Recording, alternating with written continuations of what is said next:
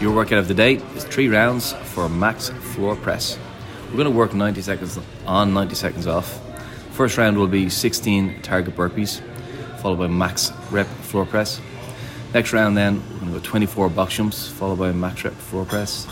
And the third round is 60 double unders, finishing with max rep floor press. We're going to do that 3 times.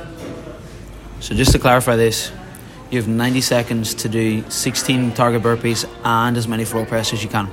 Yes. It's not 90 seconds to do the burpees, rest, and then 90 seconds to do the floor press. No, it's in time remaining. Right. So we'd expect you should really have somewhere between 20 and 40 seconds on the floor press every round, something like that. Some people might, get their earlier reps done a bit quicker, but for most it'll be around 20 to 40 second range on the dumbbells. And you'll have 9 sets of that total. So it's 9 sets of as many as you can on the floor press. That's going to get fatiguing. So we're working on our upper body strength.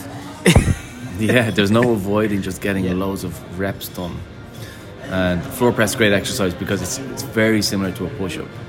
And we know we all have different strength to body weight ratios, and the dumbbells are a bit of an equalizer on that. We can just set the weight that works for us and get stronger. So I would expect every set of floor press then you should be able to at least 8 to 10 reps with the dumbbell weight, and then you're just going to go deep, like go to failure and then pick them back up and start again if you've got time, but just squeezing out as many reps you can. Just because there is so many reps and there will be a level of fatigue with this, how do we know we're doing the floor press the best way possible? Yeah, look, I mean, your coach should talk you through those points of performance, but the simple things that we know in push-ups are true here, and it's all about getting good position with your shoulder blades. So think about upper back, setting your posture right. That should take care of most of it.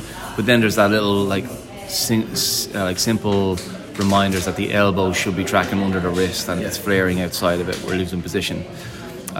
We'd really like to be using the right muscles, so how we do the floor press, as you pointed out, really matters because we're doing a lot of reps. So whatever the coach says, be really strict with yourself on that. It makes it harder, and that's the point.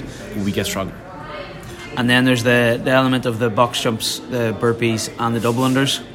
So how should they be attacked, performed, done? Is it cruise through and then blast the floor press, or? I think attacked is the right word. I think we got to stay urgent there, because it's all about buying yourself time to get more reps done. How strong do you want to get in your upper body really depends on how fast you're willing to go on the first part every time. So you got to go for it. And the other half of this workout stimulus today is cardiovascular fitness. So we're doing both. The urgency in those first movements is where we get it. So we got to stay on it.